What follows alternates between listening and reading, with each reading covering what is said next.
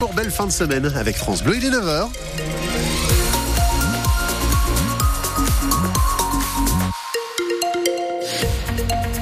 Le temps pour cette journée de vendredi, ce sera du soleil. Voilà ce que nous dit euh, Météo France. Et 2 degrés pour les températures maximales. On fait le point complet à la fin du journal.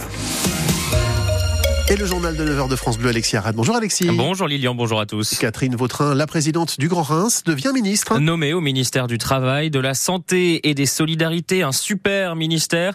Elle devrait laisser sa place de présidente du Grand Reims. Et quelques minutes après l'annonce, elle a pris la parole depuis l'hôtel de ville de Reims hier soir, où elle assistait au vœu du maire Arnaud Robinet pour adresser quelques mots aux habitants de l'agglomération. Je ne pars jamais de Reims et euh, tout au long de ma carrière, tout le monde a toujours vu que mon port d'attache était Reims. Je vais évidemment travailler avec mes collègues ici à Reims. Quant à l'ANRU, c'est d'une évidence absolue que bien évidemment, euh, j'aurai euh, très rapidement acquitté l'ANRU, qui a été un sujet qui m'a passionné et j'ai une pensée ce soir pour toutes les équipes de l'ANRU et tous les élus parce qu'il y a, j'étais encore ce matin à Strasbourg, il n'y a pas d'ANRU sans élus. Catherine Vautrin qui a quitté Reims ce matin à la première heure pour rejoindre Paris. Elle est attendue dans un peu moins d'une heure pour la passation de pouvoir avec Olivier Dussopt. Ce matin, les réactions politiques à sa nomination se multiplient sur notre antenne. Xavier Albertini, député horizon de la première circonscription de la Marne. Il la connaît depuis près de 30 ans et pour lui, aucun doute, Catherine Vautrin a les épaules pour assumer de telles missions. Elle a naturellement les épaules, mais au-delà de ça, elle sera secondée par soit des ministres délégués, soit, je l'imagine, par des secrétaires d'État. Et surtout, elle a une vraie capacité à rassembler et animer des équipes. Euh, ce sont des ministères qui sont lourds, importants, euh, que, euh, dont les Français attendent beaucoup.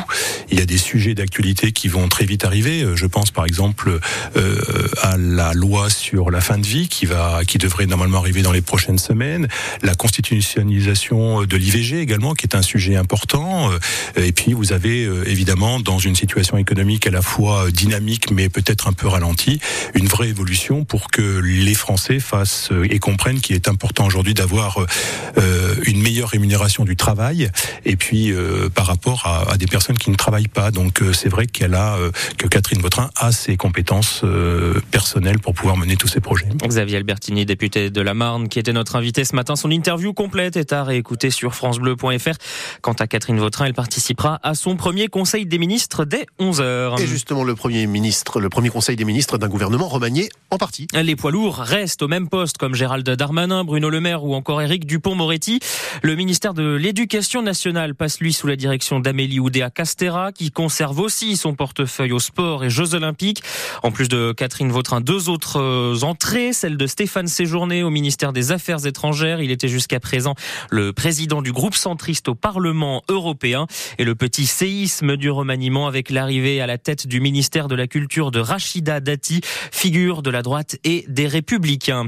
Et puis la situation devrait se rétablir sous peu à Rethel après une grosse coupure de gaz effectuée par GRDF après un incendie qui a touché en fin de nuit un coffret de gaz. Il était parti d'un véhicule. Par précaution, l'alimentation d'une large zone d'habitation avait été coupée.